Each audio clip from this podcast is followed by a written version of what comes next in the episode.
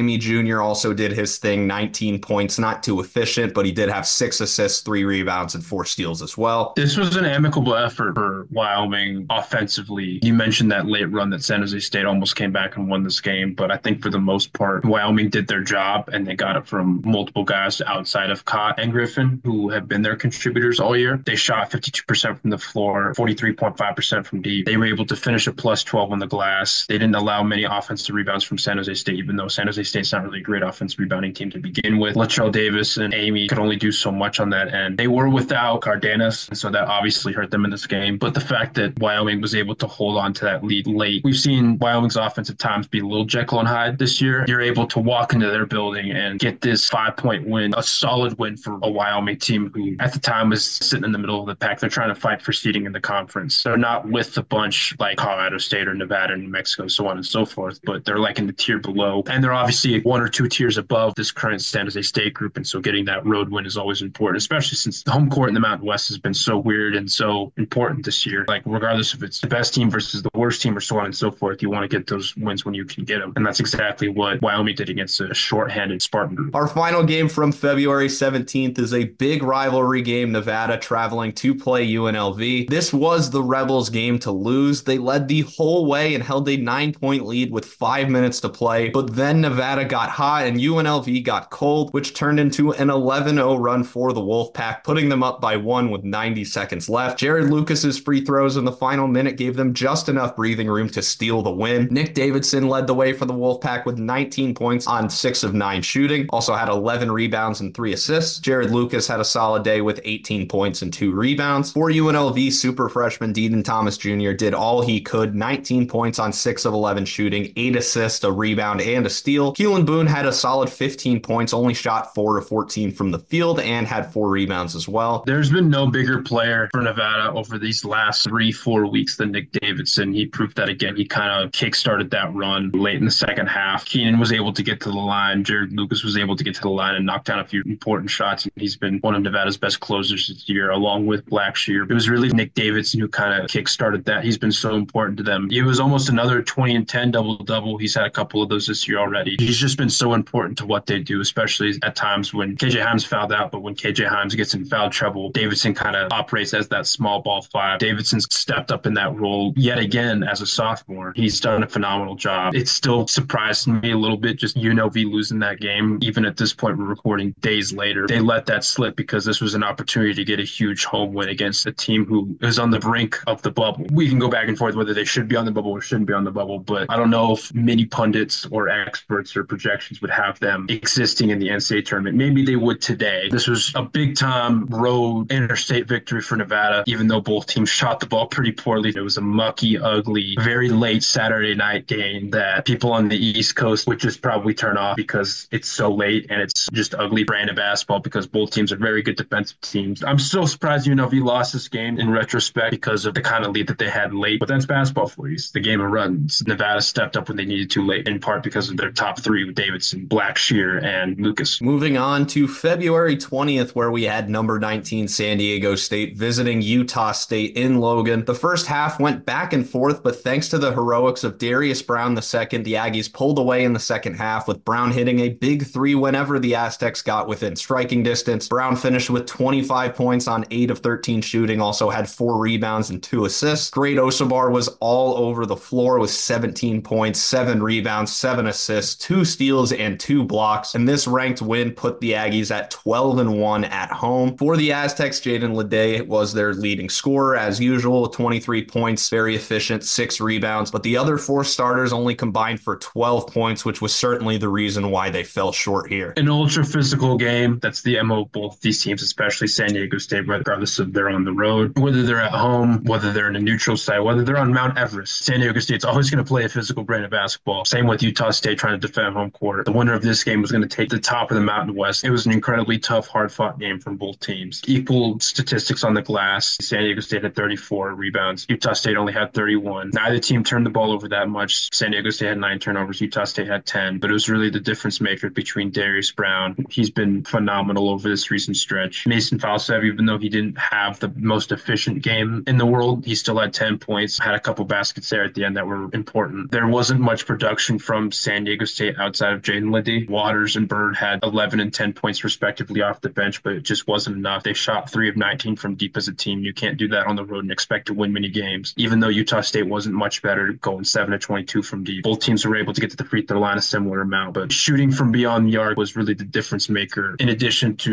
I thought Utah State just had more key plays that they made down the stretch that ultimately secured this five point win. Moving on to another Boise State home blowout. This time it was against San Jose State. For a brief moment, it looked like we had a close contest on our hands, but after the game was tied at eight, the Broncos went on a 30 to 8 run to end the first half. The Spartans trailed by about 20 for the rest of the game as Boise State cruised to another home win. Final score was 82 to 50. Very balanced scoring effort from the Broncos in this one. Tyson Day Hart had 15 points, eight rebounds. Chibuzo Agbo had 14 points. Max Rice also had 14 points. For the Spartans, MJ Amey Jr., as usual, did his best 21 points, four rebounds, two assists, three steals, two blocks. They also got a very solid game from Tibet Görener, who had 12 points, a rebound, and an assist, but overall was not really a close contest here. No, not at all. I don't think San Jose State has enough firepower to keep up, and obviously they couldn't get stops in the defensive end. They shot 33% as a team. 10 of their 18 18 field goals came from beyond the arc. But when you only have 18 field goals on 55 attempts, it's hard to win a lot of games when you're not getting stops in the defensive end. Boise State shot 54%, 10 of 25 from deep. They had four double figure scorers. They emptied the bench a little bit late because it was such a blowout. It was just an utterly dominant victory. Boise finished a plus 15 on the glass. They forced 14 turnovers, seven live ball turnovers. Agbo and Rice hit four threes apiece. They made up eight of their 10 threes. It wasn't really that close at all. One that they needed at home um, one that you don't really expect them to lose, but you hope they take care of business. And they did exactly that. Our final game for February 20th was another home game for Nevada taking on Wyoming. Much like the last game, this one was a blowout from the start. The Wolfpack dominated the first half, molding a 44 21 lead that was already far too much for the Cowboys to battle back from. Tre Coleman led the way for the Wolfpack with 20 points on 7 of 12 shooting, also had 4 assists and 3 steals. Jarod Lucas was solid, 19 points on 4 of 14 shooting three rebounds and an assist. For Wyoming, Brendan Wenzel was their best player with 17 points on six of nine shooting, also had four rebounds. Also, want to shout out freshman Cam Manyawu, who off the bench had a double double with 12 points and 12 rebounds. Overall, was not a real contest. It's funny because I think two or three of Tre Coleman's best games of his collegiate career have all come against Wyoming. He had 20 points, knocked down four threes. Nevada's a team shot 42.3% from deep, 11 to 26 from deep, 48.1% overall. Griffin and Kot both struggled a lot. They shot a combined two of 16 from the floor, one of nine from deep. Kot's only three points came from the free throw line. They were kind of non factors. And when your two best shot creators aren't producing, it's hard to win, especially when you're on the road. Wyoming only shot 41.7%, 26 from deep. They shot 13 of 19 from the free throw line. Jeff Linder got ejected like, like at tip off, not literally at tip off, but it was so quickly into the game where they lose their head coach. It went all downhill from there. Well, you want to avoid the bad losses, especially at home. Nevada was able to secure that victory pretty handily think it did get to like 13, 12, 13 points in the second half. Wasn't really enough to make Nevada sweat at all. Just a good, strong overall victory for the Wolfpack. An unfortunate loss, just given the circumstances for Wyoming because they lose their head coach, because their two best players don't play well, so on and so forth. On to February 21st, where we had number 22 Colorado State traveling to the pit to take on New Mexico. As you would expect from two teams this talented, this one went down to the wire. The final minute saw seven lead changes, but the deciding Sliding bucket came from Donovan Dent, who converted on an and one with three seconds left to put the Lobos up by two. Colorado State couldn't find the net on their last shot, and another quality team falls in the pit. Jamal Mashburn Jr. was their leading scorer with 16 points, six rebounds, an assist, and three steals, tied with Donovan Dent, who also had 16 points, along with three assists and three rebounds. Jalen House had 14 points, three assists, two rebounds, and two steals. For the Rams, Isaiah Stevens did all he could 20 points on eight of 12 shooting, nine assists, five rebounds, a steal, and a block. Joel Scott also had a very good game with 18 points, 13 rebounds, and a block. The end of this game was awesome. Two of the best teams in the conference slugging it out. I know I say Stevens had to do a lot to carry them late. He did a good job 20 points, nine assists, as you mentioned. It wasn't the most efficient Jalen House game in the world, but they were able to get good production from Mashburn and Dent. Like Junior Joseph at 13 and 12. There wasn't much off the bench for either team outside of Jalen Lake, but nine points on three, five shooting from deep and then obviously what Donovan Dent's been able to do this year again, can't really talk about it enough. He gets the rack, gets the end one, and they're able to get a stop late. It was just a crucial home victory for New Mexico. The crucial quad one win to kind of help their resume out a little bit. and it's weird because Colorado State was ranked 22 heading into this game. There's been a really weird trend this year in the Mountain West ranked teams really outside of like the top 10, top 15. It doesn't last for long because they lose. This was just another episode of that. Very good victory for New Mexico, especially with so many lead changes late. Then them being able to persevere down the stretch and get one final stop when they needed to. Moving on to UNLV traveling to Colorado Springs to take on Air Force. The Rebels got their revenge for their surprising loss to Air Force in January, controlling the game from buzzer to buzzer. They ended up winning 72 to 43. Rob Whaley Jr. led the way with 15 points on six of seven shooting, along with seven rebounds. Freshman Brooklyn Hicks off the bench had 12 points, four rebounds, and two assists. And Keelan Boone had a solid day of 11 points on five of seven shooting, 5 rebounds, an assist, and a steal. The only player really worth noting for Air Force was Ethan Taylor, who had 17 points, 2 rebounds, 2 assists, and 2 steals. I think UNLV may have circled this one after losing by 32 earlier in the season. Air Force only shot 35% from the floor, 5 of 28 from deep. It's not that UNLV shot tremendously, but they were able to get to the rim and knock down those short mid range attempts, shooting 50% overall, 4 of 13 from deep. But I think they had this one circled. They out rebounded Air Force by 25. 25. They finished with 16 offensive rebounds, which is almost as many offensive rebounds as Air Force had total rebounds with 19. So just a completely dominant victory. You know, we wasn't going to lose twice in a row to this team, especially since they're arguably one of the worst in the conference. That just wasn't going to happen, especially after they just got completely boat raced on their own home floor a mere month earlier. Dominant victory from UNLV, especially in that second half. Can't say enough about it. On to February 23rd, where we had Nevada going on the road to play San Jose State. Credit where credit is due to the Spartans Spartans. They hung around against a very good team, even tying the game at 42 early in the second half. But after a 15 0 Nevada run, the Wolfpack were able to cruise to their 22nd win of the year. Nick Davidson played out of his mind 23 points on 8 of 9 shooting and 15 rebounds. Jarod Lucas had a very nice night with 20 points, a rebound, an assist, and two steals. And off the bench, Hunter McIntosh had a phenomenal day with 18 points, two assists, a rebound, and a steal. MJ Amey Jr. did his best with 18 18 points, four rebounds, four assists, and two steals. Also, another very good showing from freshman Latrell Davis with 17 points, six rebounds, an assist, and a steal, but overall wasn't too hard for Nevada to get the win here. It wasn't the best Kenan Blackshear game. He got banged up. I want to say at the beginning of the game, it was like a lower leg, like foot injury. Only finished with four points, two of non shooting. He had nine assists, but wasn't his, I guess, best looking game from an offensive and defensive perspective. But when you have Hunter McIntosh, who probably had his best game in Wolfpack uniform, for him. Come off the bench, he had 18 points. He had a few threes in that second half to kind of separate them after it was tied at 42. Nick Davidson, again, another huge performance 23 points, 15 rebounds, five offensive rebounds. Tre Coleman had four offensive rebounds himself, nine rebounds and eight assists. They were able to supplement the production that Blackshear didn't have from some of their other role guys, especially Hunter McIntosh. Bobby Keen is not much of a shooter, obviously, but when you're able to get someone outside of Jarod Lucas, outside of occasionally Nick Davidson, like guys who are your better three point shooters, starters and you can get six threes off the bench. You're going to sign up for that every day of the week, twice on Tuesdays. It was a, a dominant final 15 minutes for Nevada. When you're on the road, you're coming off a few big wins. You need to muster up your own energy against the worst team in the conference, and they're able to do that down the stretch. San Jose State didn't really have many answers once Nevada was getting the ball in the bucket, and they were able to get the momentum on their end. Now, our final date to go over, February 24th, we're going to start with number 22, Colorado State, traveling to Las Vegas to take on UNLV. Nine other team could separate from the other until the five minute mark. Tied at 49, the Rebels, Kalib Boone hit a huge three, and a pair of Dedan Thomas Jr. free throws pushed their lead to five. The Rams hit shots down the stretch to stay in the game, but that five point swing gave UNLV a lead they would hold until the final buzzer. Final score was 66 to 60 UNLV. Dedan Thomas Jr. had another phenomenal game 23 points, six rebounds, an assist, and a steal. And Luis Rodriguez had a great game with 14 points, six rebounds rebounds, two assists, two steals, and a block. For Colorado State, Isaiah Stevens did all he could 18 points on six of 13 shooting, six assists as well. Joel Scott continues to play well with 13 points, seven rebounds, an assist, and a steal. Despite being a solid effort from Colorado State, they ended up losing again on the road. Their last seven losses have all been on the road. It's a theme that just has followed this team all year long. And it's really on the offensive end for them. You look at their metrics and their metrics on the offensive end are significantly worse than it is when they're at home. Obviously, that happens throughout college basketball. It just happens in sports in general, where, yeah, you're most likely going to be better on your home court. But when you're unable to get victories on the road, it's a problem. Colorado State's still an NCAA tournament team at this stage. If the season ended today, they'd still be in the bracket, but they've hurt their seeding not only for the conference tournament, but for the NCAA tournament because of their inability to win these games on the road. We'll talk about the standings a little bit later, but you look at it like this team's, I think they're like six in the conference, seventh in the conference around that mark where a couple games go their way and they could easily be in like the top three. They only shot 39% from the floor, six of 24 from deep. UNLV, they do have a good defense. They do have an aggressive defense. Isaiah Stevens was still able to get his own 18 points with six assists on six of 13 shooting, but there wasn't really many other contributors. Like Clifford had 10 points, Scott had 13 points. They weren't able to produce anything really off the bench. They weren't able to hit shots from deep when they needed to. Thomas has been sensational this year, and I know the gap is closing if it's not closed already on terms of who's going to win freshman of the year in the conference, whether it's Thomas or JT Toppin. Both been incredible this year. I know Toppin has, I think, more freshman of the weeks, but you just look at Thomas's collective body work over these last couple of months. It's been remarkable, especially since he reclassified. I won't make the joke about UNLV playing spoiler, even though this kind of was playing spoiler. But again, this is just the Mountain West this year where home court advantage, it's so